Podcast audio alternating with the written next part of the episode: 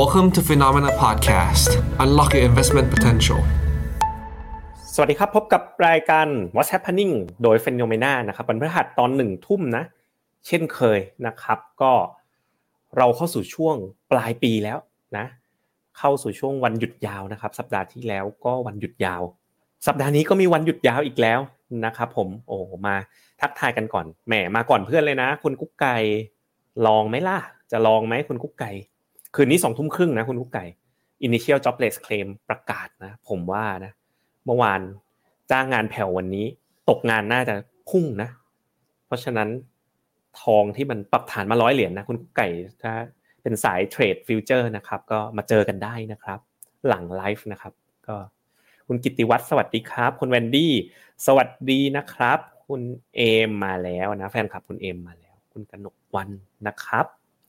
แล้วก็คุณสหรัฐสวัสดีครับ คุณอธิรัตน์สวัสดีผมด้วยนะครับครับ ผมก็ทุกท่านนะ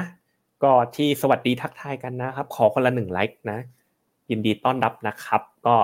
เป็นน้องสาวคนเก่งนะครับ แล้วก็เป็นนักกลยุทธ์ที่มาแรงมาก ๆ ผมจำได้เลย ครั้งที่แล้วที่ได้เจอกับเธอ เธอบอกว่าเราไปท่องแดนพารัตประเทศอินเดียกันเถอะยังจำได้เลย พูดชื่อ ประเทศพารัตนะปรากฏว่าอินเตอร์เดียนะครับ ตอนนี้เนี่ยไปไกลมากนะครับ ทุกคน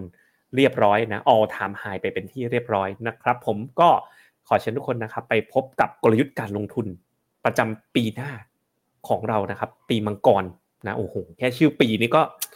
ตื่นเต้นนะพังาดฟ้านะครับ ผมพบกับคุณเอม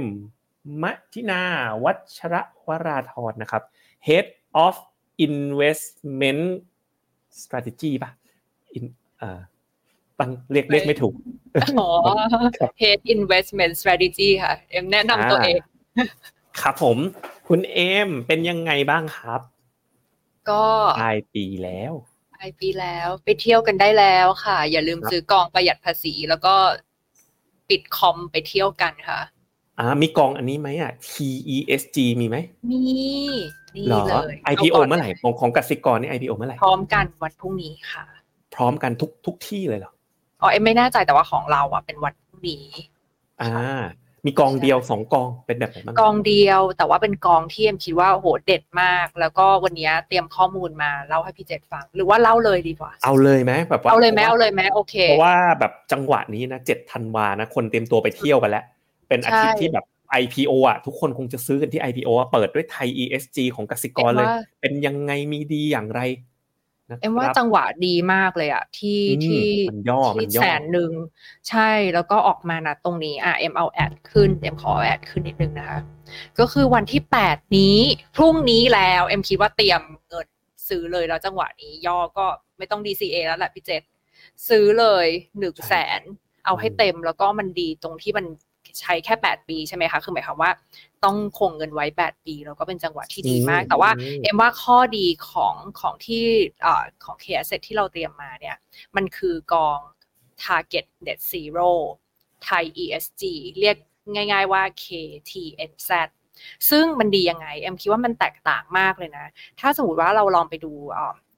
าวะทุกวันเนี้ยพี่เจษคือเอ็มคิดว่าหนึ่งในธีมที่ทุกคนพูดถึงนี้เพิ่งมีการประชุมคอปจบไปใช่ไหมคะ แล้วก็สิ่งหนึ่งที่เอ็มคิดว่ามันจะมันจะเป็นธีมที่เดือดร้อนเรา แล้วก็กระทบกับไม่ใช่แค่เงินของของเรา แต่ว่าชีวิตของเราด้วยก็คือ climate change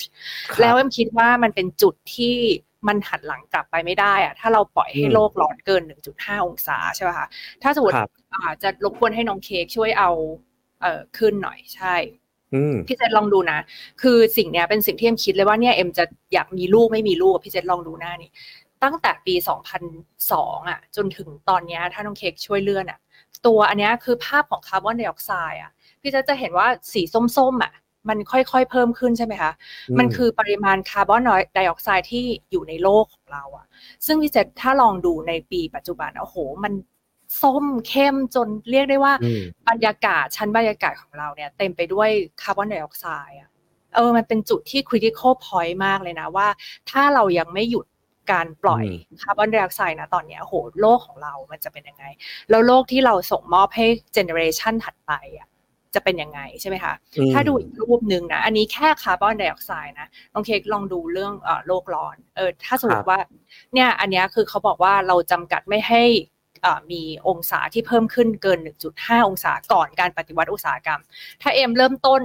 ประมาณปี 1,900 นะ ประมาณก่อนปฏิวัติอุตสาหกรรมครั้งใหญ่ใช่ไหมคะเนี่ยจะเห็นว่าแต่ก่อนอะโลกเราน่าอยู่มากเลยนะพี่เจคือประเทศไทยก็เย็นๆใช่ไหมเออแต่ว่าพอตั้งแต่ปฏิวัติอุตสาหกรรมเป็นต้นมาเนี่ยอะถ้าน้อง เค้กลองไล่ไปเรื่อยๆเนี่ยโหโลกมันค่อยๆอ่าน้ำแข็งทั่วโลกอ่าขั้วโลกเหนือขั้วโลกใต้กำลังค่อย ๆ ละลายลงใช่ไหมคะโลกเราร้อนขึ้น ชั้นบรรยากาศมีคาร์บอนไดออกไซด์มีมีเทนนะแล้วก็เนี่ยอากาศเปลี่ยนแปลงค่อนข้างมากนะถ้า fast forward ไปจนถึงปัจจุบันโอ้โหพี่เจษเห็นปะคือโลกมันเดือดอะ มันไม่ใช่แค่โลกร้อนแล้วอะแล้วการที่โลกร้อนขึ้นแค่หนึ่งจุดห้าองศาเนี่ยนะคือมันจะทำให้แบบมนุษย์ต้องอพยพย้ายถิ่นฐานปะการังสัตว์มีชีวิตสูญพันธุ์ซึ่งมันจะกลายเป็นการสูญพันธุ์ครั้งยิ่งใหญ่ถ้าเรานับย้อนไปคือตั้งแต่ไดโนเสาร์อะแล้วคือถ้าครั้งนี้คือถ้าโลกร้อนอะเขาบอกว่าสัตว์มีชีวิตเนี่ยจะหายไป 50%ซึ่งอย่าลืมนะว่ามนุษย์เนี่ยก็ต้องพึ่งพาสัตว์พวกนั้นในแง่แบบ อาหารแล้วก็การเกษตรใช่ปะทีนี้เอ็มพูดมาต้องยืดยาวว่าทำไมเอ็มถึงกังวลมากเรื่องภาวะโลกร้อน กองทุนของเราเนี่ยนะคะ เราก็รู้ถึงตรงนี้ใช่ไหมคะ เราก็เลยจัดกองทุนที่เรียกว่า target net zero เนี่ยเพื่อที่จะลงทุนในบริษัทนะคะที่คล้ายๆที่อยู่ในเซตร้อยแต่เป็นบริษัทที่มีการมีนโยบายที่จะลด การปล่อยคาร์บอนไดออกไซด์แล้วก็มีนโยบายแบบชัดเจนที่ลดการปล่อยคาร์บอนไดออกไซด์ลดภาวะเรือนกระจกนะคะเพราะฉะนั้นจะเห็นว่าแบบบริษัทที่เราลงทุนเนี่ยก็คืออ้างอิงจากเซ็นร้อยก็คือถือว่าเป็น passive เป็น passive investment แหละพี่เจษแต่พยายามไปหาบริษัทที่เขามีแผนที่จะลดโลกร้อนอย่างจริงจัง แล้วก็ไป overweight ในบริษัทพวกนั้นไปลงทุนในบริษัทพวกนั้นนะคะ เน้นการลงทุนใน อุตสาหกรรมหรือบริษัทที่สามารถสร้างการเปลี่ยนแปลงได้ เราเนี่ยในฐานะนักลงทุนเนี่ยคือแน่นอนเราต้องการหาผลตอบแทน ซึ่งผลตอบแทนเนี่ยมันก็จะอ้างอิงกับเซ็ตร้อยแต่ในขณะอีกมือนึงเนี่ยอีกฐานะหนึ่งเนี่ยก็คือมนุษย์เนี่ยที่ที่เราพยายามจะสร้างการเปลี่ยนแปลงให้กับโลกของ เรานะก็เอ็มก็คิดว่าคนละไม้คนละมือค่ะ ก็นอกจากจะได้ผลตอบแทนที่ดีอ้างอิงจากเซ็ตร้อยแล้วนะใครที่อยากจะซื้อหุ้นไทยอยู่แล้วนะคะ อีกมือหนึ่งก็คือว่าช่วยในการหาบริษัทลงทุนในบริษัท หรือสนับสนุนในบริษัทที่เขามีนโยบายลดก๊าซการการปล่อยก๊าซคาร์บอนไดออกไซด์นะคะค่ะ อันนี้ก็เป็นหลักๆของอกองทุน KTNZ นะคะ ส่วนรายละเอียดเนี่ยก็คือว่า จะเห็นว่าเราเนี่ยมีที่ปรึกษานะคะ แต่ว่าเราเนี่ยก็เรามีที่ปรึกษาเป็น Lombard Odier ใช่ไหมคะแต่ว่าเราอ่าใช่แล้วเราก็แล้วให้ให้ Lombard มาช่วยมาช่วย work ไทย ESG ด้วย ใช่ใช่ค่ะช่วยเลือกหุ้นไทยเลยโอ้โหรอบนี้ใช่ช่วยช่วยเลือกด้วยโดยที่ผสมผสานกับผู้จัดการกองทุนหุ้นไทยของเราใช่ไหมคะของ KAsset ใช่ แล้วทีเนี้ยเราสามารถแบ่งบริษัทออกมาเป็นหลาย ๆ ส่วน ส่วนที่เราต้องการที่จะลงทุนนะก็คือบริษัทที่เรียกว่าอยู่ข้างบน quadrant หนึ่งเนี่ยนะคะก็คือตัว ice cube คือบริษัทที่มี leader คือมีความคิดที่จะลดก๊าซคาร์บอนการปล่อยก๊าซคาร์บอนไดออกไซด์แต่ตอนนี้เขายังอยู่ในอุตสาหกรรมที่ปล่อยก๊าซคาร์บอนไดออกไซด์สูงๆอะจะนึกออกไหมคือถ้าสมมติเราไปลงทุนในบริษัทที่เขาไม่ได้จะปล่อยก๊าซคาร์บอนไดออกไซด์อยู่แล้วอะมันก็ไม่มีประโยชน์ แต่ว่าถ้าเราไปเลือกหาบริษัทที่เขาเนี่ยตอนนี้ปล่อยอยู่ แต่เขามีแผนชัดเจนว่าจะลดเนี่ย อันนี้คือสิ่งที่เราต้องการเฟ้นหาที่จะลงทุนะคะ แต่ว่าผลตอบแทนเนี่ยมันก็จะอ้างอิงกับตัวเซ็ตร้อยเนี่ยแหละค่ะเป็น passive investment นะคะ แต่ว่าใช้โมเดลของ Lombard เข้ามาช่วยค่ะในการหาค่ะพยายามลดการปล่อยก๊าซคาร์บอนไดออกไซด์นะคะ ซึ่งเนี่ยค่ะ อันนี้ก็ประมาณนี้นะคะพี่พี่เจษเพื่อให้นักลงทุนเข้าใจง่าย ๆค่ะ ครับแล้วแล้วอย่างพอร์ตมันจะมีหุ้นเยอะไหมสักประมาณกี่ตัวเป็นเป็นสไตล์แบบโฟกัสหรือเป็น มันเป็นสไตล์กระจายตอนนี้แบบว่ามีประมาณกันไหมครับ ก็อ่าถ้าดูในหน้านี้ค่ะ ก็คือเราจะประมาณอ้างอิงจากในดัชนีเซ็ตร้อยเลยค่ะ ถ้าสมมติว่านับจำนวนของบริษัทในการลงทุนก็คือคล้ายๆกับเซ็ตร้อยนะคะ แล้วก็เราก็คาดหวังว่าผลตอบแทนจะจะตามนั้นก็คือใช้แบบ tracking error ให้ต่ำนะคะอ้างอิงจากเซ็ตร้อย TRI ค่ะ แต่เราก็พยายามที่จะทำให้พอร์ตการลงทุนของเราเนี่ยพี่เจษถ้าสมมติว่าใช้เซ็ตร้อยเนี่ยบริษัทในนั้นเนี่ยเขาอาจจะปล่อยก๊าซคาร์บอนไดออกไซด์หรือว่าทำให้อุณหภูมิโลกเนี่ยร้อนขึ้นประมาณ 1. เอ่อ2.7 2.9องศา แต่ถ้ามาลงทุนในพอร์ตของเราเนี่ย ก็คือว่าเราจะพยายามควบคุมไม่ให้พอร์ตการลงทุนของเราเนี่ยทำให้อุณหภูมิของโลกเพิ่มขึ้นเกิน 2.1 องศา ครับผมก็ผมว่าเป็นเป็นกองที่คิดออกมาดีนะ คือไม่ได้คิดแต่แต่แบบตัวเราเองอย่างเดียวนะ คิดถึงโลกด้วยนะ แล้วก็มันเป็นเทรนเลยแบบว่านักอ่านักโดยเฉพาะนักลงทุนเจนใหม่ๆนะเขาจะค่อนข้าง matter สิ่งนี้ matter สำหรับเขานะครับก็ KTNZ หรือ TNC นะครับก็อุดหนุนกันได้นะครับ เป็นสไตล์แบบเขาเรียกว่าเป็น smart beta ชนิดหนึ่งแหละ คือเลือก บริษัทในกลุ่มเซ็ตร้อยแล้วก็ที่ target เรื่อง net zero carbon emission หรือมีมาตรการที่จะช่วยเรื่องโลกร้อนอย่างจริงจัง อันนี้คือ ESG แบบเน้นแบบตัว E แบบว่า smart beta ไปหาตัว E แบบ เต็มๆเลย ซึ่งก็ต้องยอมรับว่าเป็นเทรนด์อันหนึ่งที่สำคัญของโลกด้วยนะครับก่อนจะไปต่อกันเราก็พิจารณาทั้ง S แล้วก็ G จริง ๆ เราก็พิจารณาทั้ง ESG พี่เจษแต่เราไม่ได้อยากที่จะแบบพูดลอยๆ ว่าเราลงทุนในบริษัทที่มี ESG เราต้องการสิ่งที่มันวัดผลได้ เราต้องการสิ่งที่มันช่วยโลกได้จริง ๆนะคะ เราก็เลยเป็นที่มาของการใช้ target net zero ก็เป็น KTNZ ค่ะ ครับผม อ่า ทักทายกันอีกหน่อยนะครับ ก็ คุณกิติวัตรไม่ขออะไรมากนะแหมบิตคอยจะ halving ปีหน้านะครับสวัสดีครับ คุณเจษและทีมงานบิตคอยนี่ผมตกรถไฟมากเลยรอบนี้ผมแบบ ไปถอนเงินออกจากไบนงไบแนนซ์อะไรเกลี้ยงเลยอะ เพราะว่ามันจะมีไอ้เรื่องภาษีอะไรนะ ภาษีรายได้ของกำไรเงินลงทุนในต่างประเทศเลยแบบไม่ได้ไม่ได้ enjoy wave นี้เลยนะครับเดคุณเดชาสวัสดีครับ คุณอธิรัตน์สวัสดีคุณแพทสวัสดีครับ คุณวีวิน อย่าเพิ่งเศร้าไปนะคุณวีวิน คุณเอสสวัสดีครับ คุณกิติวัตรมีแมวไหม คุณเอมเคยเอาแมวมาออกไลฟ์ด้วยเหรอ แน่ๆเลยนะครับ คุณกุ๊กไก่ดูแลตัวเองด้วยนะครับ ถ้าจะอออินตามผมนะสองทุ่มครึ่งเจอกันนะครับคุณวรพจน์ Ghost Navigator ช่วงนี้เหมาะกับการเริ่มซื้อเลยไหมนะ ก็เอาลุกปีหน้าเรามองว่าไปใช้ได้นะครับ ตอนนี้สามารถเริ่มลงทุนได้เลย คุณสหรัฐ สวัสดีครับ คุณ Road to Investor สวัสดีนะครับ มาทักทายคุณเอ็มกันเพียบ ส่งหัวใจก็มานะครับคุณจิรพัฒนะครับ แวะมาฟังคุณเอ็มเลยโดยเฉพาะนะครับแหมเดี๋ยวนี้แฟนคลับเยอะนะครับ เนี่ยก็ทุกท่านเลยอยู่กันเต็มวันนี้โอ้โหทักทักกันเยอะมากเลยนะครับ เยอะกว่าปกติเยอะเลย ทักแล้วอย่าลืมกดไลค์ด้วยนะ ผมขอเช็คเช็คเรตติ้งก่อน ใน YouTube ตอนเนี้ยนะครับคอมเมนต์เยอะก็กดไลค์อีกกดไลค์อยู่ 30 คนเลยถ้าเกิดอยากให้คุณเอ็มมาบ่อยๆ นะ ช่วยกดไลค์คนละหนึ่งครั้ง อย่ากด 2 ครั้งนะครับ มันเดี๋ยวมันจะกลายเป็นไม่ไลค์นะครับใน YouTube ตอนนี้มี 30 ใน Facebook ชนะไปแล้วอะมี 37 นะครับผมวันนี้นะ เราจะมาคุยกันถึงมุมมอง การลงทุนในปีหน้าฟ้าใหม่ หลังจากตลาดเนี่ยsideway down เนาะมา 2 ปีธุรกรรมการลงทุนในกองทุนรวมก็ค่อนข้างเงียบเหงาเนาะเอาตรงๆ ขนาดของ asset อะมันเพิ่มขึ้น แต่ว่ามันไม่ครึกครื้นอะการลงทุนในสินทรัพย์เสี่ยงดูน้อยลง เขาบอกว่าให้เรากล้าเมื่อคนอื่นกลัว แล้วให้กลัวเมื่อคนอื่นกล้า เมื่อกี้ก่อนเข้ารายการก็เล่าให้คุณเอ็มฟังว่า เนี่ยรอบที่แล้วก็เป็นอย่างนี้ตอน hamburger crisis ตอนที่มันลงลงหลัง hamburger crisis ก็ไม่มีใครกล้าซื้อ จนมันขึ้นมาสักร้อยเปอร์เซ็นต์ร้อยกว่าเปอร์เซ็นต์ก็มาซื้อกันรอบนี้ตอนที่มันลงแรงๆตอนโควิด ทุกคนก็กลัว เสร็จแล้วก็มาซื้อกันหลังมันขึ้นไปอีกสองเท่าสองสามเท่าตัว ช่วงประมาณปี 2021 ช่วงที่แบบว่าปลายไซเคิลแล้วก็มาติดกัน รอบนี้ก็จะเป็นเหมือนกันก็คือตอนเนี้ยนักลงทุนจะยังไม่ค่อยซื้อกัน แต่เดี๋ยวพอมันขึ้นอีกสัก 20%นะคุณเอมก็จะเริ่มเฮ้ยมันมาแล้วซื้อกันเถอะอ่าแต่ทีเนี้ยการที่เราจะกล้าซื้อในวันที่คนอื่นยังไม่ได้กล้าเนี่ย เราก็ต้องเติมความรู้เข้าไป เติมมุมมองการลงทุนเข้าไป แล้ววันนี้ก็เป็นบลจนะครับ กองทุนรวม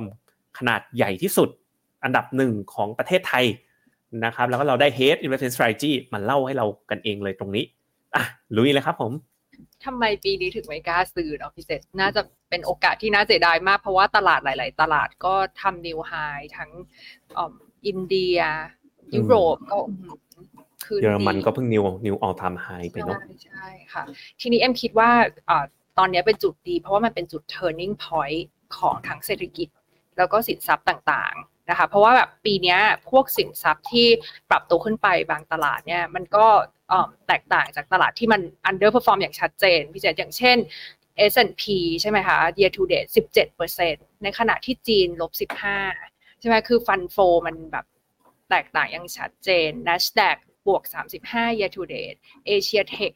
กับไม่ฟื้นเลย นะคะ หรือว่าอินเดียเนี่ยที่บวก 13%ไทยลบ 17%เพราะฉะนั้นคิดว่าปีหน้าเนี่ยต้องไปดูแล้วแหละว่าถ้าสาย contrarian อย่างคุณเจษเนี่ยก็คือดูว่า valuation อะไรที่ประเทศไหนที่มันขึ้นน้อยๆ หรือว่ามันไม่ขึ้น ใช่ไหมคะ หรือว่า valuation ไม่แพงนะคะ สิ่งเหล่านี้จะกลับมาขึ้นได้ไหมอันนั้นคือไทยกับจีนผมผมชอบอันนี้เลย ผมออกตัวก่อนเลย ผมชอบ K-CHANGE ชั่วโมงนี้ อาจจะชอบไม่เหมือนกันนะ เพราะว่าผมอะเห็น Baillie Gifford อะ ราคามัน underperform มาแบบระยะหนึ่งแล้วเนี่ย เนี่ยผมอยากจะเปิดนะขอขอแชร์รูปหนึ่งนะ มันก็เป็นตัวแทนของกองทุน Baillie Gifford ชื่อแบบ USA ใช่ไหมคะใช่ อันที่ผมเรียกว่า Fund Talk call เลย ตอนนี้ล่าสุดเนี่ยเพิ่งเพิ่งเรียกจริงๆนะ เรียกว่า Fund Talk call เลย อันนี้คือภาพภาพนี้เนี่ยเดี๋ยวเอ็มต้องมีเอ็ม call แล้วใช่อ่า เดี๋ยวนี้ก็ เขาชอบแบบว่าเอาเป็นคนๆเลยคนไหน call นะครับ นี่จากรูปนี้คุณเอ็ม นี่คือกอง Baillie Gifford นะจะเห็นนะคุณผู้ชมในช่วงที่อ่าถ้าดูเป็น cycle ที่ผ่านมายาวๆอะผมทำรูปให้มันขยายหน่อยตอนนะ ตอนช่วงที่ดอกเบี้ยลงเห็นไหมรอบที่แล้ว Baillie Gifford เนี่ยขึ้นนะต่ำสุดคือโควิด ที่ทุกคนกลัวจากร้อยยี่สิบเจ็ดเนี่ยขึ้นไปสี่ร้อยอันนี้ตัวย่อมันคือ USA ใน Trading View แล้วดอกเบี้ยก็แฟลตเนาะพอดอกเบี้ยเริ่มเป็นขาขึ้นเห็นไหมเนี่ยปุ๊บเป็นยังไง Baillie Gifford ลงจากเท่าไหร่จาก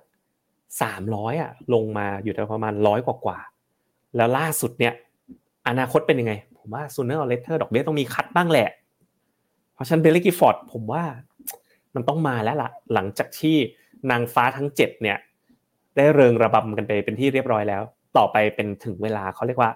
เป็น การ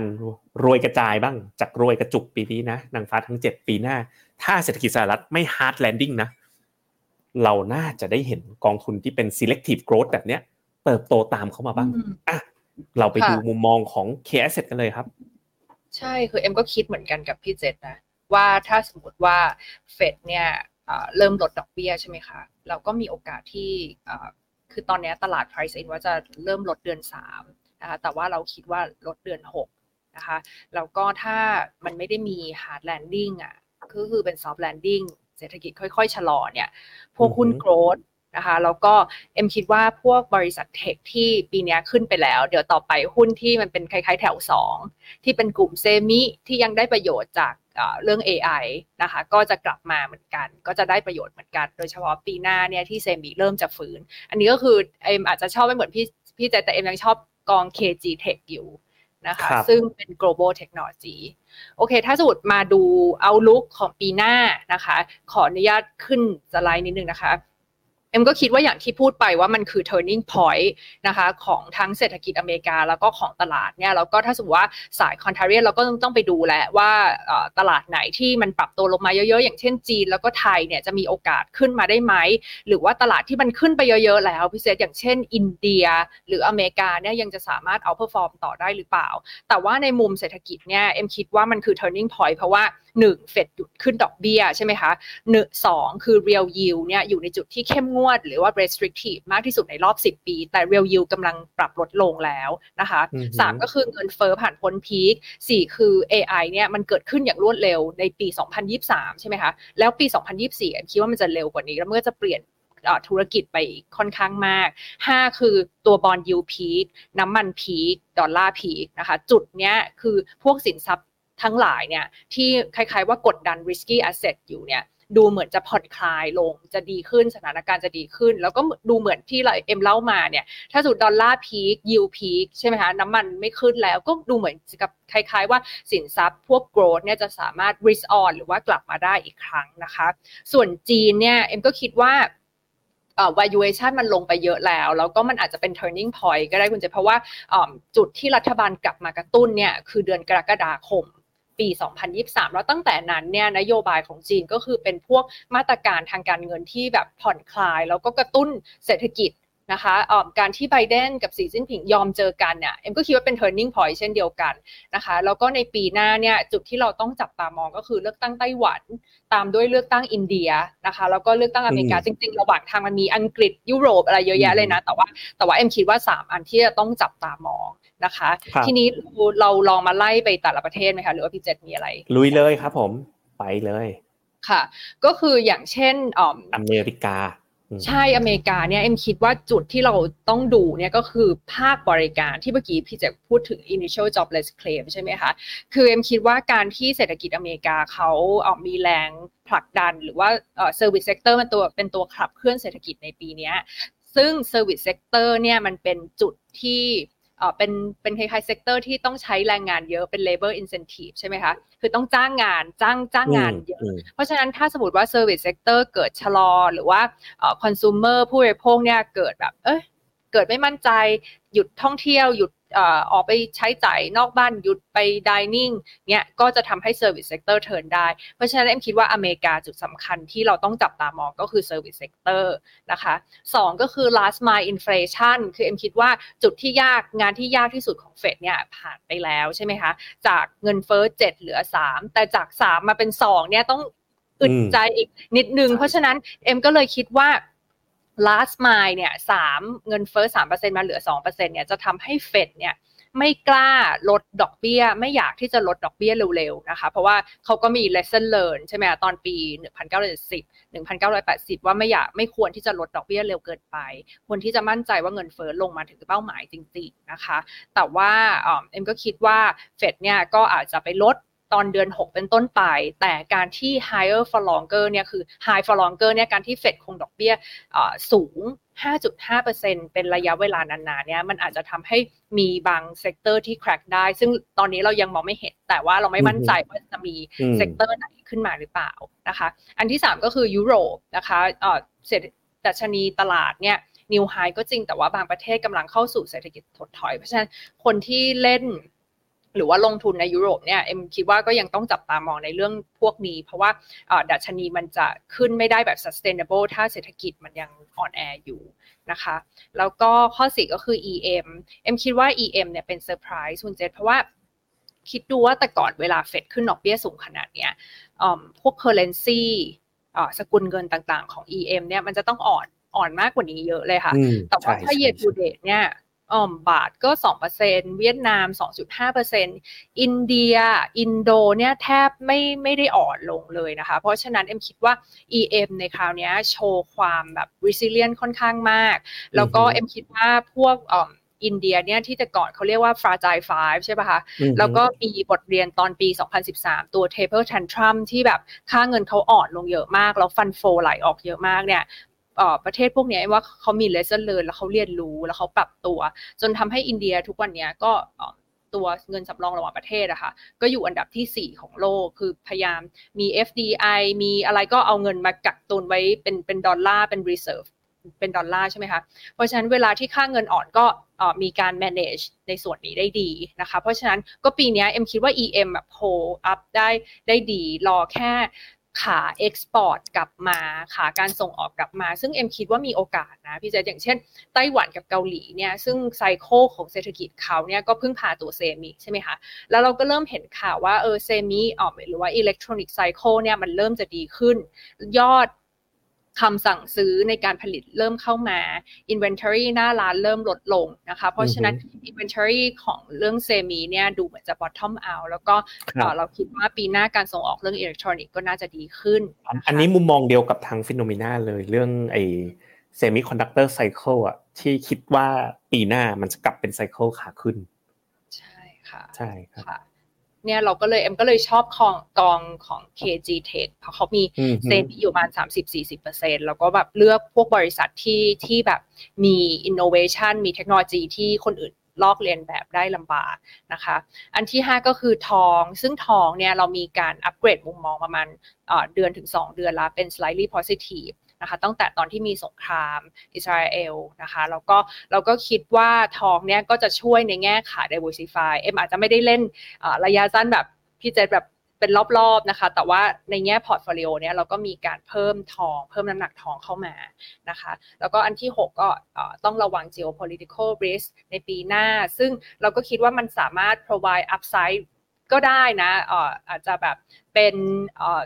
อย่างการเลือกตั้งไต้หวันใช่ไหมคะ ก็อาจจะเป็นพรรคก๊กมินตั๋งซึ่งก็ pro China ซึ่งก็ทำให้ความเสี่ยงระหว่างอเมริกากับจีนเนี่ยลดลงความเสี่ยงเรื่องไต้หวันลดลงก็เป็นไปได้เช่นเดียวกัน แต่ว่าเป็นสิ่งที่เราต้องจับตามองนะคะ แล้วก็การเลือกตั้งอินเดียที่เพิ่งมีการเลือกตั้งในส่วนภูมิภาคเป็น state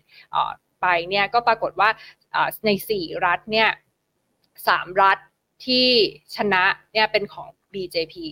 ซึ่งก็เป็นพรรคปัจจุบันของโมดี นะคะ ก็เลยทำให้วันนั้นเนี่ยตลาดขึ้นมาประมาณเปอร์เซ็นต์กว่า เพราะว่าค่อนข้างมั่นใจแล้วว่าปีหน้าเนี่ยโมดีน่าจะได้ซีดเพิ่มขึ้นด้วยแต่ว่าใช่แต่ว่าเอฟคิดว่าการที่เราไปเบสการเลือกตั้งที่แบบโอ้โห population เขาพันสี่ร้อยล้านคนน่ะก็คือสิบเปอร์เซ็นของของประชากรโลกเอ็มว่าคิดว่าเป็นการเลือกตั้งที่ใหญ่ที่สุดอะพี่เจแล้วก็เอ็มว่าห้าห้าปีมีหนึ่งครั้งอะไรอย่างเงี้ยนะคะ ก็เราเรา เขาเรียกว่าอะไรไว้ว่าห้าปีครั้งไม่ใช่สี่ปีครั้งห้าปีครั้งนะคะแล้วก็โมดิเป็นมาแล้วสองรอบนะคะ ก็คิดว่าวางยังไว้วางใจไม่ได้ก็ยังต้องจับตามองอยู่ว่าแบบโมดิจะได้แบบคะแนนเสียงข้างมากหรือเปล่านะคะ แต่ว่าตอนนี้ตลาดก็คาดเดาไปแล้วแหละว่า นอกจากว่าได้เสียงข้างมากแล้ว ก็จะได้สีเพิ่มขึ้นด้วย นะคะ ก็ policy continuity ความต่อเนื่องของนโยบายก็ยังจะมีต่อไปค่ะ แล้วก็ข้อที่ 7 ก็คือเอ็มคิดว่าธีมที่มันจะต้องมีอยู่ในพอร์ตก็คือ AI healthcare ESG เป็นธีมที่ระยะยาว แล้วก็เป็นธีมที่ KA Care Set recommend นะคะค่ะอะแวะแวะขอพาคุณผู้ชมนะครับ แวะไปดูกองทุนที่คุณเอมแนะนำหน่อย KG Tech นะครับผมก็เป็นกองที่ เพิ่งออกตัวกันปีนี้เลยนะบอกติดบวกอยู่ด้วย แป๊บเดียว เปิดไปแป๊บเดียวนะ ย่อให้แป๊บเดียวตอนนี้บวกไปเกือบ 10%แล้วนะครับ แล้วก็ตอนนี้ asset size ก็ยังไม่เยอะด้วยนะนะครับพอร์ตการลงทุนเอ็มขอแชร์นิดนึงคุณเจษคือตอนเดือนกันยาที่ออกมาแบบตอบรับแบบน้อยมาก คือคนไม่เอาหุ้นเทคอะไรเงี้ยแล้วก็ ในแบบเคสเสร็จอะเราก็พยายามจะพยายามจะ communicate สื่อสารออกไปให้กับนักลงทุนว่า ให้ซื้อตอนนี้แหละ ซื้อตอนที่มันลง ซื้อตอนที่คนกลัว ซื้อตอนที่ treasury yield peak ซื้อตอนที่ treasury สูงสูงตอนนั้นแบบขึ้นไป 4.8 4.9 คนก็กลัวใช่ไหมคะ แต่เราก็บอกว่าเออ earning มันยังแข็งแกร่งเงินสดเยอะอะไรอย่างเงี้ยแต่เนี้ยตอนเนี้ยสามเดือนมันขึ้นมาแปดเปอร์เซ็นต์เปอร์เซ็นต์แล้วเออใช่ก็เป็นเรื่องไปดู top โฮดดิ้งไปดู top holding นะเห็นไหม มีโฮดดิ้งหกสิบหกตัวนะครับ แล้วก็เขาลงแบบไม่ได้แบบกระจุกที่นางฟ้าทั้งเจ็ดนะจะมีความเป็นแบบ selective style ระดับหนึ่งเลย มี Microsoft Apple Alphabet อยู่ด้วยก็จริง แต่ก็ยังมีบริษัทอย่าง Lam Research นะครับ Broadcom Applied Material Synopsys นะครับแสดงว่าเป็นสไตล์ selective นะก็ผมว่าก็เป็นแนวที่ผมกำลังมองมองอยู่นะมี Dropbox ของเราด้วยนะครับผมคิดว่าปีหน้าเนี่ย นางฟ้าทั้งเจ็ด PE สามสิบเท่าอะ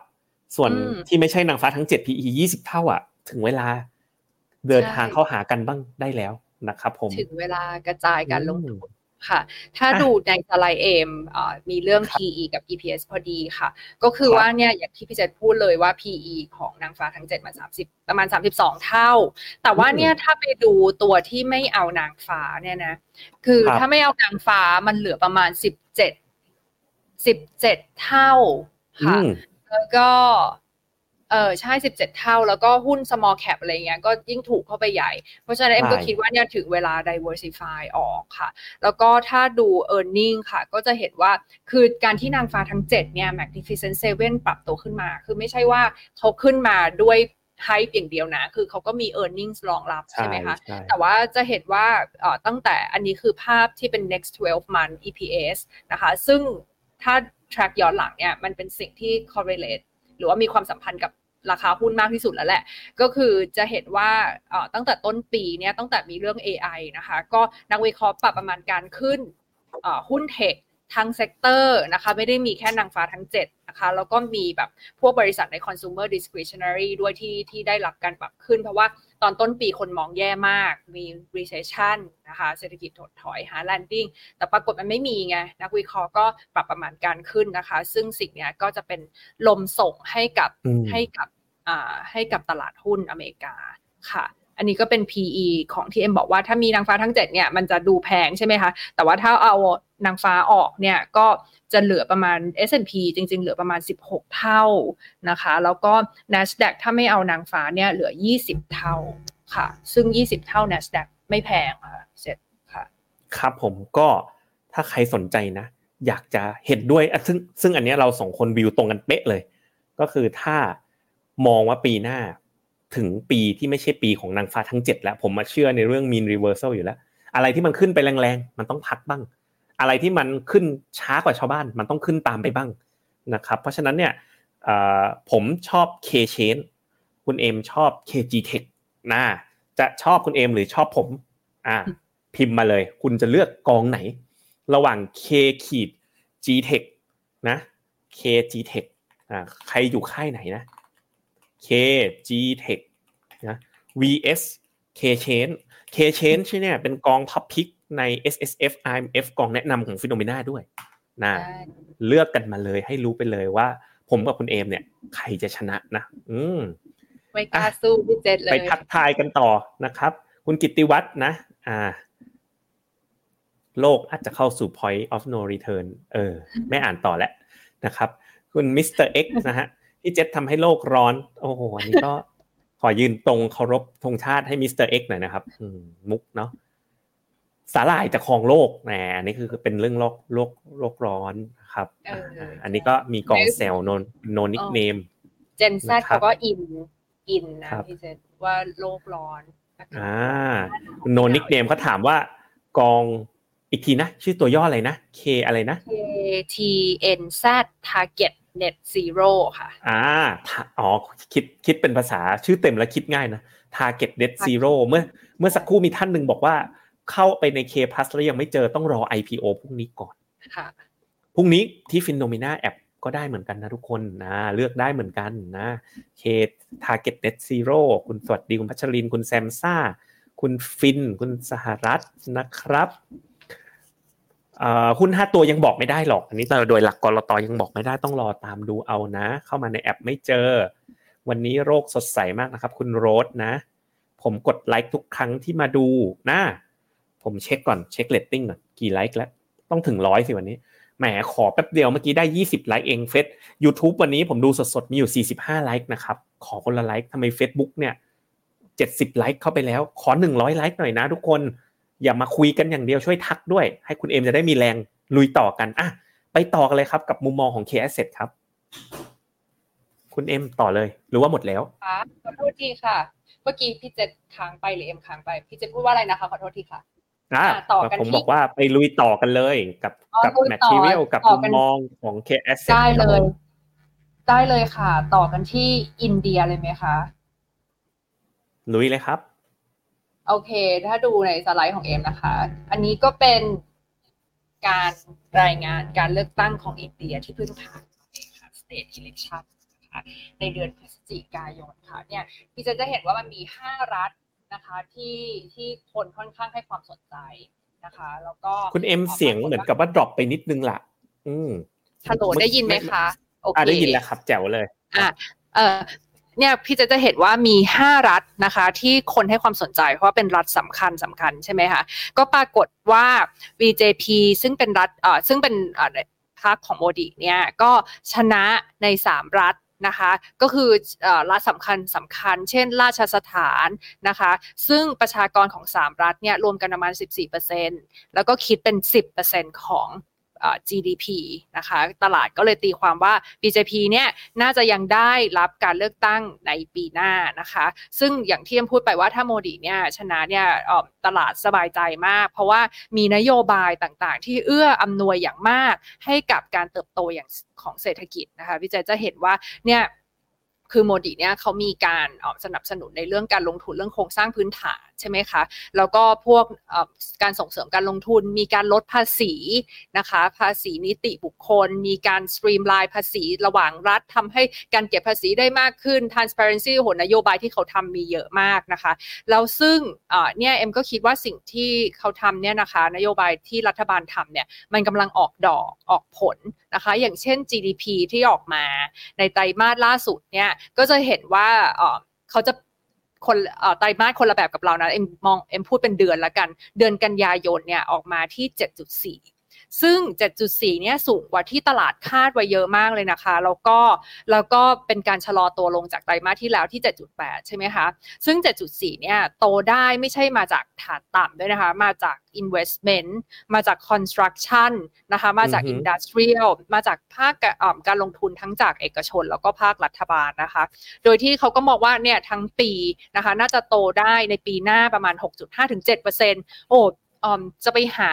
ประเทศในเอเชียที่สามารถโตได้ 6.5 ถึง 7 เนี่ย เอ็มคิดว่าหาได้ยากแล้วนะคะ แล้วก็ EPS เนี่ยกำไรของบริษัทจดทะเบียนเขามองว่าน่าจะโตได้ประมาณ 20 ถึง 25เลยอะพี่เจษเพราะว่าเพราะฉะนั้นอินเดียเนี่ยเป็นจุดสปอตไลท์ถนนทุกสายมุ่งหาอินเดียนะคะ แล้วก็เอ็มเนี่ยคือ ก็อย่างที่รู้กันว่าเราเนี่ยสไลด์มีมุมมองที่ดีสำหรับอินเดียใช่ไหมคะเอ็มขอเล่าให้ฟังเพิ่มเติมแล้วก็เดี๋ยววันนี้จะเล่าถึงเรื่องความเสี่ยงของอินเดียให้ฟังด้วยนะคะ เพราะว่าเดี๋ยวเดี๋ยวมองแบบภาพดีเราคิดว่าเอ๊ะเราไม่ได้แบบดูเรื่องความเสี่ยงหรือเปล่านะคะ จะเห็นว่าอะถ้าดูในรูปนี้จะเห็นว่า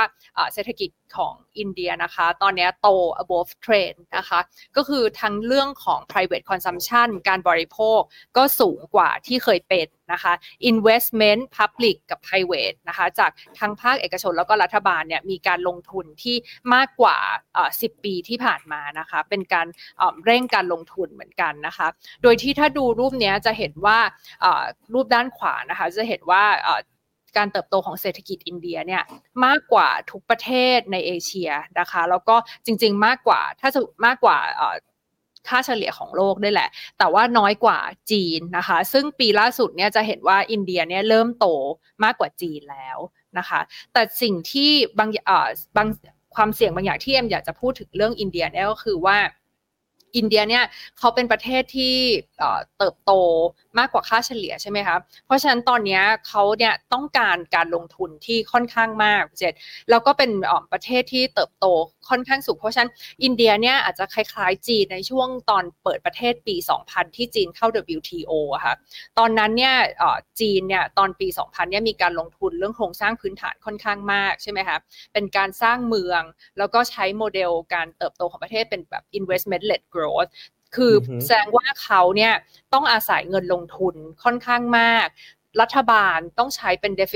fiscal deficit ก็คือลงทุนมากกว่ารายได้ที่ตัวเองได้ แล้วก็ต้องอาศัยเงินลงทุนจากต่างชาติ แล้วก็ต้องพึ่งพา FDI ด้วยนะคะ อันนี้ก็เป็นจุดดีที่ทำให้อินเดียเนี่ยการเติบโตเขาก็จะเร่งตัวขึ้น แต่มันอาจจะเป็นจุดอ่อนของเขาด้วยนะคะ เพราะว่าเขาก็ต้องพึ่งพาเงินเข้ามา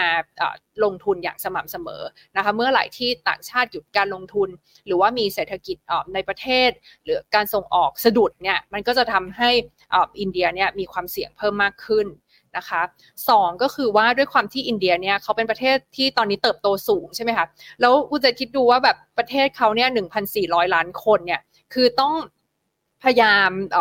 ดูแลเรื่องค่าอาหารใช่ไหมคะ ราคาน้ำมันจะสังเกตว่าที่ผ่านมาเนี่ยเวลาที่ด้วยความที่อินเดียเขาเป็นแบบมังสวิรัตอะแล้วเวลาเขาแบบ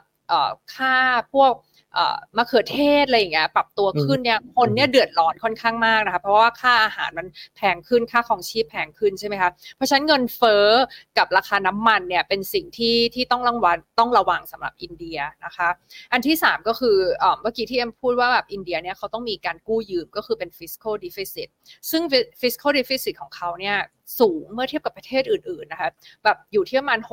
6-7%แล้วก็รัฐบาลเนี่ยคือมีการใช้จ่ายมากกว่ารายได้ที่ตัวเองกำลังได้รับเพราะเขาต้องมีการลงทุนใช่ไหมคะ ก็คือเป็นช่วงที่เขาลงทุนในการสร้างประเทศแหละ แต่ว่าจุดที่ต้องระวังก็คือว่าตัว interest payment เนี่ยค่าใช้จ่ายเรื่องดอกเบี้ยเนื่องจากว่ารัฐบาลเขากู้ยืมเยอะใช่ไหมคะอ่า interest payment เขาเนี่ยคิดเป็น 25%ของรายได้อะ ซึ่งถือว่าสูงนะ คือรายได้ร้อยเปอร์เซ็นต้องเอาไปจ่ายดอกเบี้ยไปแล้วยี่สิบห้าเปอร์เซ็นต์นะคะ แล้วก็แต่ว่าข้อดีของเขาก็คือว่าหนี้เนี่ยมันไม่ใช่เป็นหนี้ที่เป็นรูปเงินดอลลาร์ คือเป็นหนี้กู้ยืมภายในประเทศแบบรัฐบาลออกบอลอะไรอย่างเงี้ยนะคะ ก็เลยทำให้ ความเสี่ยงเนี่ยไม่ได้มีเยอะนะคะแล้วก็เงินสำรองระหว่างประเทศเนี่ยก็ค่อนข้างสูงอยู่ที่อันดับ 4 ของโลกนะคะก็ก็เลยทำให้จุดตรงนี้ก็เป็นจุดที่เราเฝ้าระวังแต่ว่ามันยังไม่ใช่ความเสี่ยงนะตอนนี้นะคะสามก็คือเรื่องการกู้ยืมของบริษัทเอกชนนะคะคือตอนนี้ประเทศอินเดียแบบถือว่าคึกคักมากแล้วเอ็มเห็นเอ็มคิดว่าคนในประเทศเขาเนี่ย เห็นอนาคตของประเทศเขาไงคือเขาก็เลยแบบภาคเอกชนเขาก็เลยลงทุนใช่ไหมเห็นแบบการบริโภคเพิ่มขึ้น เห็น urbanization อะไรเงี้ย ก็เลยแบบกู้แล้วก็มาลงทุนนะคะ ก็ทำให้ loan growth ของอินเดียตอนนี้อยู่ในจุดที่แบบค่อนข้างสูงนะคะ แบบพวกบริษัทที่เกี่ยวกับ industry บริษัทที่เกี่ยวกับแบบก่อสร้างแบบกู้ค่อนข้างมาก เป็นจุดที่เราต้องระวังเกี่ยวกับ NPL แต่ว่าตัวเลขที่เอมเช็คล่าสุดเนี่ย NPL ของอินเดียก็ยังไม่ได้พุ่งสูงขึ้นมาก นะคะ ก็เป็น 3 จุดที่เป็นทั้งข้อดีของประเทศ แต่ว่าเป็นจุดที่เราต้องระวังเช่นเดียวกันค่ะ ครับผมก็โอ้โหเป็นรับไปเลยเต็มๆนะครับ กับอินเดียเนาะผมว่ามัน valuation อะอาจจะดูตึงก็จริงนะ แต่ว่ามันมันเป็นอะไรที่เป็นเป็น growth แล้วก็มีมี political stability ด้วยนะ คือในทางการเมืองถือว่ามั่นคง เราเห็นภาพปีนี้นะอินเดียแบบแอปเปิลแอปเปิลเนี่ยต้องแบบเข้าไปหาอินเดีย คือการที่สหรัฐเนี่ยเขาเขาไม่ค่อยถูกกับจีนเนี่ยอานิสงส์ก็ไปตกที่อินเดียเต็มๆเหมือนกัน เพราะว่า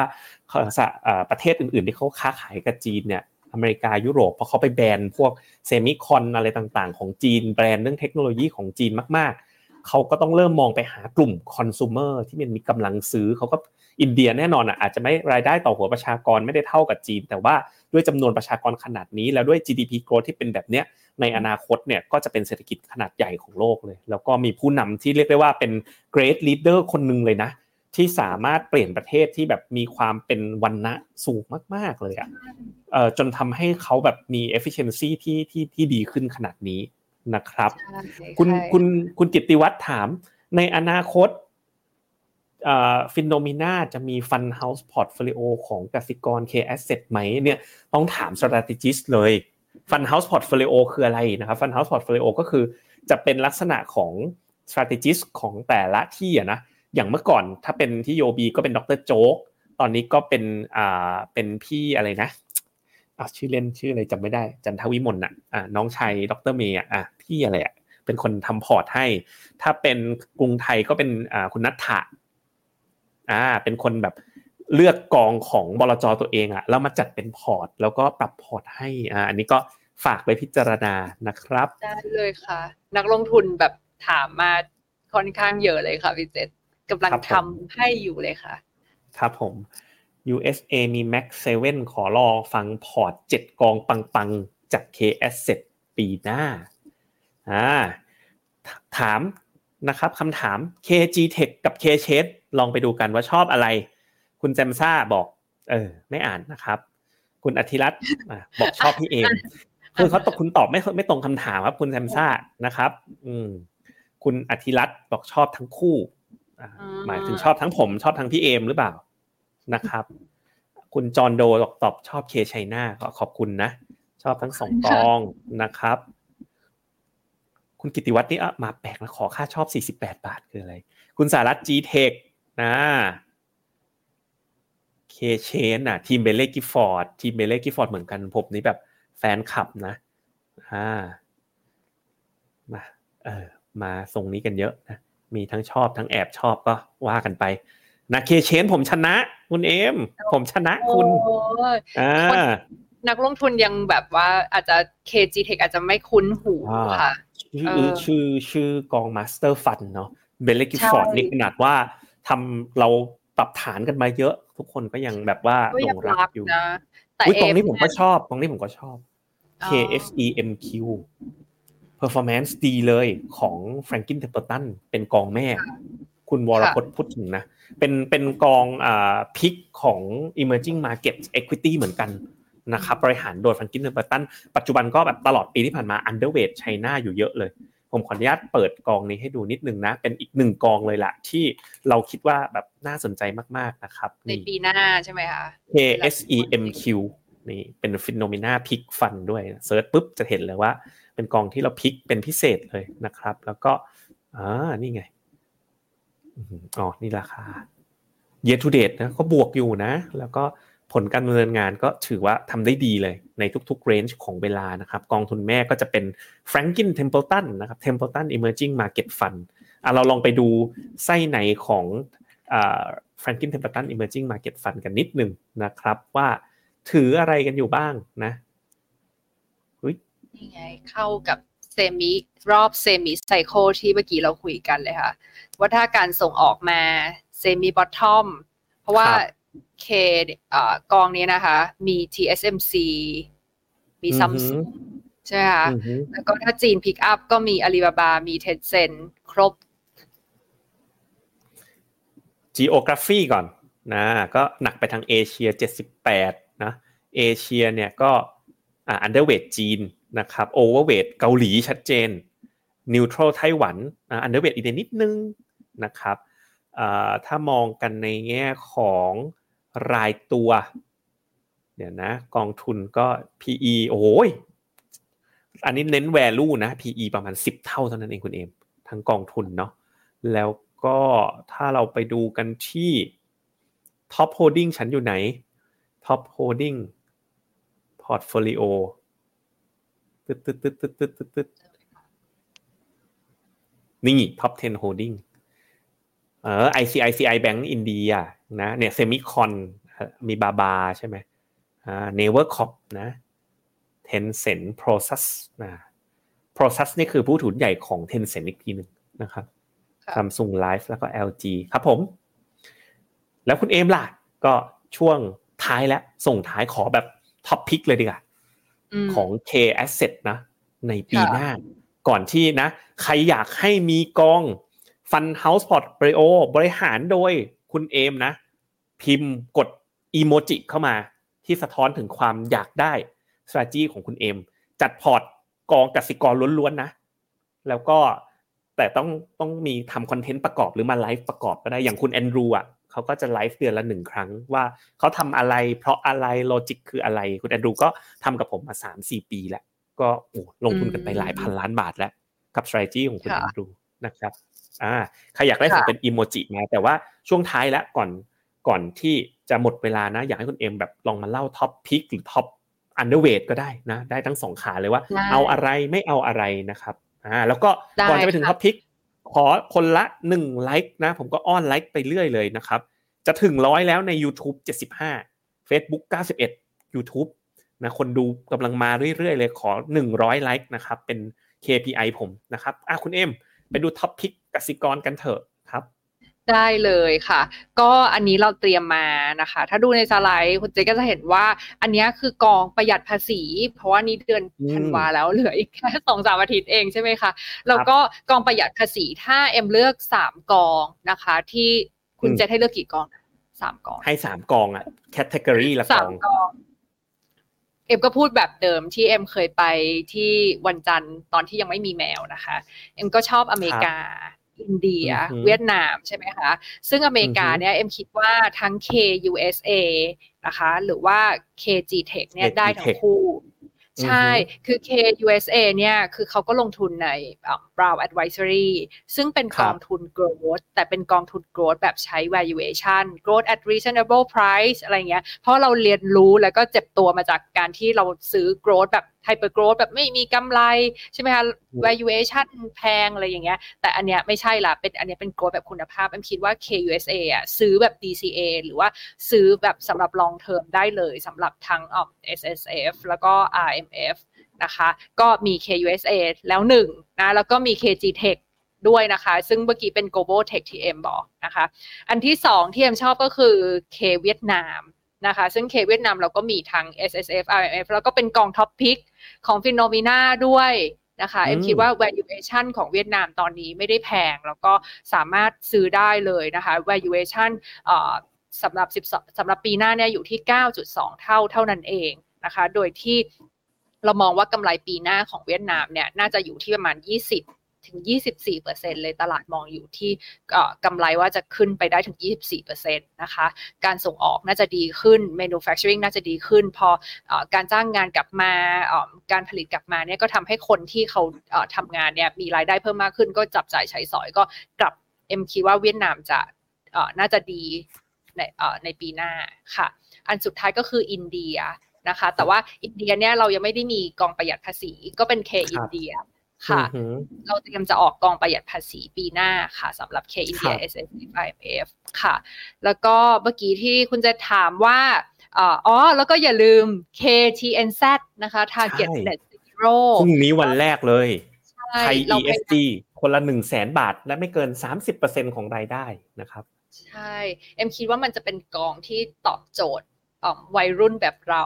ที่ต้องการที่จะแบบ ดูแลโลกด้วยส่งมอบโลกที่ดีขึ้นนะคะ แล้วก็ได้ผลตอบแทนที่อ้างอิงเดี๋ยวพรุ่งนี้ผมเจิมให้เลยแสนหนึ่งรับปากขอบคุณค่ะ Target Net Zero ได้แล้ว AUM หนึ่งแสนจากผมนะครับขอบคุณค่ะ ครับผม ปรากฏเดี๋ยว พรุ่งนี้เจออีกบลจก็เอาไปอีกหนึ่งแสนไม่ใช่นะไม่ได้เหลือคนละห้าหมื่นเกินใช่ค่ะ แล้วก็นี่ค่ะเอ็มมีทำตัวอย่าง portfolio แนะนำที่คล้ายๆกับเป็น House View ค่ะ แต่ว่าอันนี้เป็นพอร์ตที่เราใช้แนะนำลูกค้าค่ะ เพราะว่าเราก็ไม่เอามาทำ fund houseใช่ คือเราก็ไม่ได้อยากแนะนำเป็นกองๆเราไม่อยากให้ลูกค้าซื้อแบบ กองเดียวร้อยเปอร์เซ็นของพอร์ตนะคะ ก็คือตอนนี้มุมมองของเราก็คือชอบอเมริกาชอบอินเดียใช่ไหมคะตาม spider ตรงนี้ แล้วก็จีนก็เป็น neutral แต่ว่าเอ็มบอกได้เลยว่าในทีม fund manager เนี่ยเราจ้องจ้องจีนกับ EM อยู่นะคะ ว่าโอ้เมื่อไหร่ที่มันมี catalyst เนี่ยเราพร้อมที่จะเข้าไป overweight นะคะ แล้วก็เราก็แบ่ง เป็น core satellite นะคะ core ก็แบบยาวๆ เราอยากให้ลูกค้าซื้อแล้วก็อยู่กับมันยาวๆ ไม่ต้องเปลี่ยนพอร์ตบ่อยนะคะ แล้วก็อันนี้คือเปอร์เซ็นที่เราแนะนำส่วน satellite เนี่ยเอ็มมองว่า satellite มันทำหน้าที่ได้ 2 อันก็คือเพิ่มผลตอบแทนแล้วก็กระจายความเสี่ยง เพิ่มผลตอบแทนเนี่ยเอ็มคิดว่า KG Tech กับ K เวียดนามจะสามารถให้ผลตอบแทนที่ดีกับเราได้ในปีหน้าค่ะครับผมจริงๆ อยากให้คุณผู้ชมลองดูวิธีการจัดพอร์ตของ KAsset ดูนะครับ เห็นไหมว่าเวลาเขาจัดพอร์ตกันเนี่ยเขาจะดูก่อนว่า market cap ของโลกทั้งโลกเงินอยู่ที่ไหน เพราะฉะนั้นจะเห็นว่าอเมริกาเนี่ยยังไงก็ต้อง weight ค่อนข้างแบบ significant นะในพอร์ตขณะที่จริงๆอะคนไทยเราอะแปลกนะคุณเอ็มลงในหุ้นจีนมากกว่าหุ้นอเมริกาเยอะเลยทางทางที่สัดส่วนของหุ้นจีนเมื่อเทียบกับ market cap ของโลกทั้งใบอะหุ้นจีนเนี่ยมันมีน้อยกว่าอเมริกาเยอะมากๆอเมริกานี่มันประมาณสัก ห้าสิบเปอร์เซ็นของหุ้นโลกเลย ใช่ใช่ค่ะเกือบหกสิบเพราะฉะนั้นถ้าอ่าถ้าตัด fixed income กับ alternative ออกเนี่ยในพอร์ตเนี้ยมี fixed income alternative ตีว่าประมาณสักหนึ่งในสามก็คือเหลือหุ้นประมาณหกสิบห้าเปอร์เซ็นต์หกสิบห้าเปอร์เซ็นเนี่ยจับหารสองง่ายๆ คือ neutral weight อเมริกา เพราะฉะนั้นอเมริกาเนี่ยในพอร์ตหกสิบสี่สิบเนี่ยมันก็ควรมีอเมริกาสักประมาณสามสิบกว่าเปอร์เซ็นต์อันนี้คือยังไม่ได้ overweight เลยด้วยซ้ำนะ เพราะฉะนั้นเนี่ยอันนี้คือวิธีการจัดพอร์ตแบบที่อิงตามขนาดของเม็ดเงินของโลก เวลาเขาทำ global asset allocation จริงๆอะหลักการจัดจะเป็นอย่างนี้ แล้วสมมติแบบอย่างเวียดนามเนี่ย weight ของเวียดนามเมื่ออยู่ในตลาดโลกทั้งใบมันเล็กนิดเดียว ก็หยิบมันมาเป็น satellite หยิบมันมาเป็นอะไรที่คิดว่ามันเป็นตัวที่จะ enhance return ได้ แล้วตัว satellite อะก็เปลี่ยนได้บ่อยหน่อย อาจจะปรับได้ไอ้สี่ตัวเนี้ย ปรับกันได้บ่อยๆ ขณะที่ตัว core port ก็เน้นลงทุนยาวๆไป นอกจากมุมมองระยะยาวจะเปลี่ยนแปลงอย่างมีนัยสำคัญนะครับ อันนี้ก็เป็นตัวอย่างการจัดพอร์ตที่ดีเลยนะครับ ครับผมเราไป Q&A ต่อกันอีกนิดนึงเนาะอันนี้ไม่แน่ใจคุณเอ็มสามารถตอบได้หรือเปล่าเทคนิคนิดนึงกองทุนสำรองเลี้ยงชีพ กลางปีเปลี่ยนแผนการลงทุนได้ไหม น่าจะได้นะ ไม่ไม่ไม่ไม่ร้อยนะอ่าอาจจะเดี๋ยวเช็คให้นะครับ เคสตั้งชื่อพอร์ตน้องฟ้านะ Angel Portfolio เลยเหรอนะครับ คุณอธิรัตน์กลัวอินเดียเป็นเหมือนจีน ผมไม่คิดอย่างนั้นเลยนะนะครับ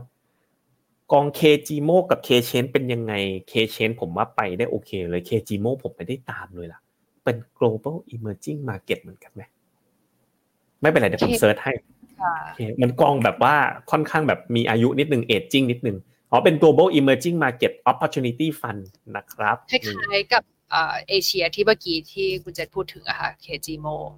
ครับผมก็แนวโน้มก็น่าจะยังพอไปได้นะครับสำหรับภาพในปีหน้านะครับ แล้วก็คล้ายๆกับ K-SEMQ ค่ะ แต่ว่า K สองศูนย์สี่ศูนย์ RMF ไม่ค่อยมีคนพูดถึง อยากให้คุณเอ็มแนะนำด้วย อันนี้คือคนที่จะเกษียณในยุคปี 2040 ใช่ค่ะเป็นคอนเซปต์ของเขาเรียกว่า target date retirement ไง ถ้าคุณคิดว่าคุณจะเกษียณแถวแถวห้ามห้าแถวแถวปี2040ปีนี้ปี2023อีก7ปีอะถ้าคุณอายุประมาณ40ปลายปลายลงกองเนี้ยพอใกล้เกษียณเขาจะลดความเสี่ยงของพอร์ตลงให้อัตโนมัติเพื่อให้วันที่คุณเกษียณเนี่ย คุณจะได้ไม่ไม่ weight หุ้นมากเกินไป ลองนึกภาพน้องเอ็มใกล้จะถึงเวลาถอนเงิน มีหุ้นอยู่เต็มพอร์ตเลย เกิดมีวิกฤตอะไรเกิดขึ้น ไอ้เงินที่จะเป็นเงินเกษียณเงินเก็บเงินบำนาญของเราเนี่ย มันหายไปเยอะเลย เพราะฉะนั้นถ้าเกิดลงแบบเนี้ยเขาจะลด weight ความเสี่ยงให้ในปีที่ใกล้ๆเกษียณนั่นเองนะคอนเซปต์นี้ก็ดีเหมือนกัน ใช่ แล้วก็มีการทำ asset allocation ในฝั่งหุ้นให้ด้วยค่ะ ครับ ก็คุณพิชยาบอกชอบ K-US500X นะครับ คุณ No Nickname ตั้งชื่อและ Angel 7 Portfolio by KAsset นะครับ แล้วก็คุณกิติวัตรเบ็ดนอยว่าเป็ด against อเมริกาคุณมะแล้ว สวัสดีครับ ประมาณนี้คุณเอมีคอนเทนต์อะไรเด็ด ๆ อยากจะฝากในช่วงท้ายรายการไหมครับ อืม คิดยากเลยคอนเทนต์เด็ด ๆ ของเอ็มก็คือว่าเอ็มคิดว่าฮัลโหลได้ยินไหมคะครับค่ะก็เอ็มคิดว่าสิ้นปีแล้วคุณเจษสิ่งที่ทำก็คือ lesson learn สำหรับปีที่ผ่านมาปี 2023 ว่าเรา miss opportunity อะไรไปบ้างนะคะเอ็มคิดว่าปีนี้เนี่ยจริง ๆ เป็นดูเหมือนเป็นปีที่ง่าย เพราะว่าผลตอบแทนมันขึ้นมาเยอะ แต่จริง ๆ เอ็มว่าไม่ง่ายนะ แล้วก็เอ็มคิดว่าคนเนี่ยหมายความว่าคาดเดาผิดกันค่อนข้างเยอะในเรื่องของ recession นะคะ เพราะฉะนั้นเอ็มคิดว่าเวลาที่เราไปอ่านหนังสืออะไรต่างๆเนี่ยเขาก็จะบอกตลอดให้เรา stay invest ใช่ไหมแล้วเราก็ยึดถึงหลักการอย่างเช่นวันก่อนที่ Howard Mark มาเนี่ยเราเขาก็พูดว่าเราอย่าพยายามไปคาดเดาเศรษฐกิจถดถอย เราอย่าพยายามไป timing the market แล้วถามว่า Howard Mark ทำยังไง เขาบอกว่าเวลาที่ valuation ลงมาต่ำเขาก็ซื้อแล้วเวลาที่ valuation ลงมาต่ำกว่านี้เขาก็ซื้อคือตราบใดที่ valuation น่าสนใจ เมื่อเทียบกับ สิ่งที่เขาจะได้รับผลตอบแทนที่เขาจะได้รับเนี่ยเขาก็ซื้อโดยที่ไม่ต้องทำมาเก็ตเอ็มก็คิดว่าเดี๋ยวสิ้นปีนี้แบบอยากให้นักลงทุนลองแบบ ดูว่า เอ๊ะ อะไรที่เราทำถูกมาบ้างในปีนี้ อะไรที่เรา miss opportunity บ้างในปีนี้นะคะ และเอ็มว่าส่วนหนึ่งก็คือการซื้อในจังหวะที่ทุกคนกลัวอย่างที่พี่เจนพูด อันที่สองก็คือการ stay invest สามก็คือการทำ DCA แบบมีวินัย เอ็มคิดว่าสามอย่างเนี้ยก็จะทำให้เราประสบความสำเร็จ เราอาจจะแบบไม่ได้เป็นนักลงทุนแบบวือหวา แต่มันจะทำให้เราอยู่รอดในตลาดแบบ long term ค่ะ ครับผมก็วันนี้ก็ขอบคุณทั้ง 200ไลค์นะหนึ่งประมาณร้อยหนึ่งจาก Facebook แล้วก็อีก 100 จาก YouTube นะครับ ก่อนจะจากกันนี่น่าจะเป็นเดานะ อาจจะเป็นไลฟ์สุดท้ายในปีนี้ ที่เราจะได้ไลฟ์ด้วยกันแล้ว ให้คุณเอมนะ pre happy new year ท่านผู้ชมแล้วฝากวันนี้ช่วยปิดรายการ House What's Happening แทนผมดีครับ ค่ะ ก็เอ็มขออวยพรให้นักลงทุนทุกท่านแบบว่ามีความสุขกับการลงทุน แล้วก็ประสบความสำเร็จในการลงทุนเนาะเราเน้นเราเน้นที่จะออยู่ในตลาดทุนแบบยาวๆ พอร์ตการลงทุนของเราอาจจะแบบไม่ได้เติบโตแบบวือหวา แต่ว่ามันจะสามารถให้ผลตอบแทนแบบสม่ำเสมอนะคะ ก็ขอให้ทุกท่านรวยๆเฮงๆนะคะ แล้วก็โชคดีประสบความสำเร็จในปีหน้าปีมังกรค่ะ ครับผมสำหรับวันนี้วั s เ p นนิ่งลาท่านผู้ชมไปก่อนนะครับ ขอบคุณคุณเอมด้วยนะครับ สวัสดีครับคุณค่ะ สวัสดีค่ะ ในโลกของการลงทุนทุกคนเปรียบเสมือนนักเดินทาง คุณล่ะเป็นนักเดินทางสายไหน กองนี้ก็ดี เทรนด์การลงทุนนี้ก็มา ใครว่าดีเราก็ไปหมดแต่ไม่ค่อย work ให้ FINNOMENA Exclusive บริการที่ปรึกษาการเงินส่วนตัว ที่พร้อมช่วยให้นักลงทุนทุกคนไปถึงเป้าหมายการลงทุน สนใจสมัครที่ f i n o m e p h e n o m e n a e x c l u s i v e หรือ line at p h e n o m e n a p o r t คำเตือน ผู้ลงทุนควรทำความเข้าใจลักษณะสินค้า เงื่อนไขผลตอบแทน และความเสี่ยงก่อนตัดสินใจลงทุน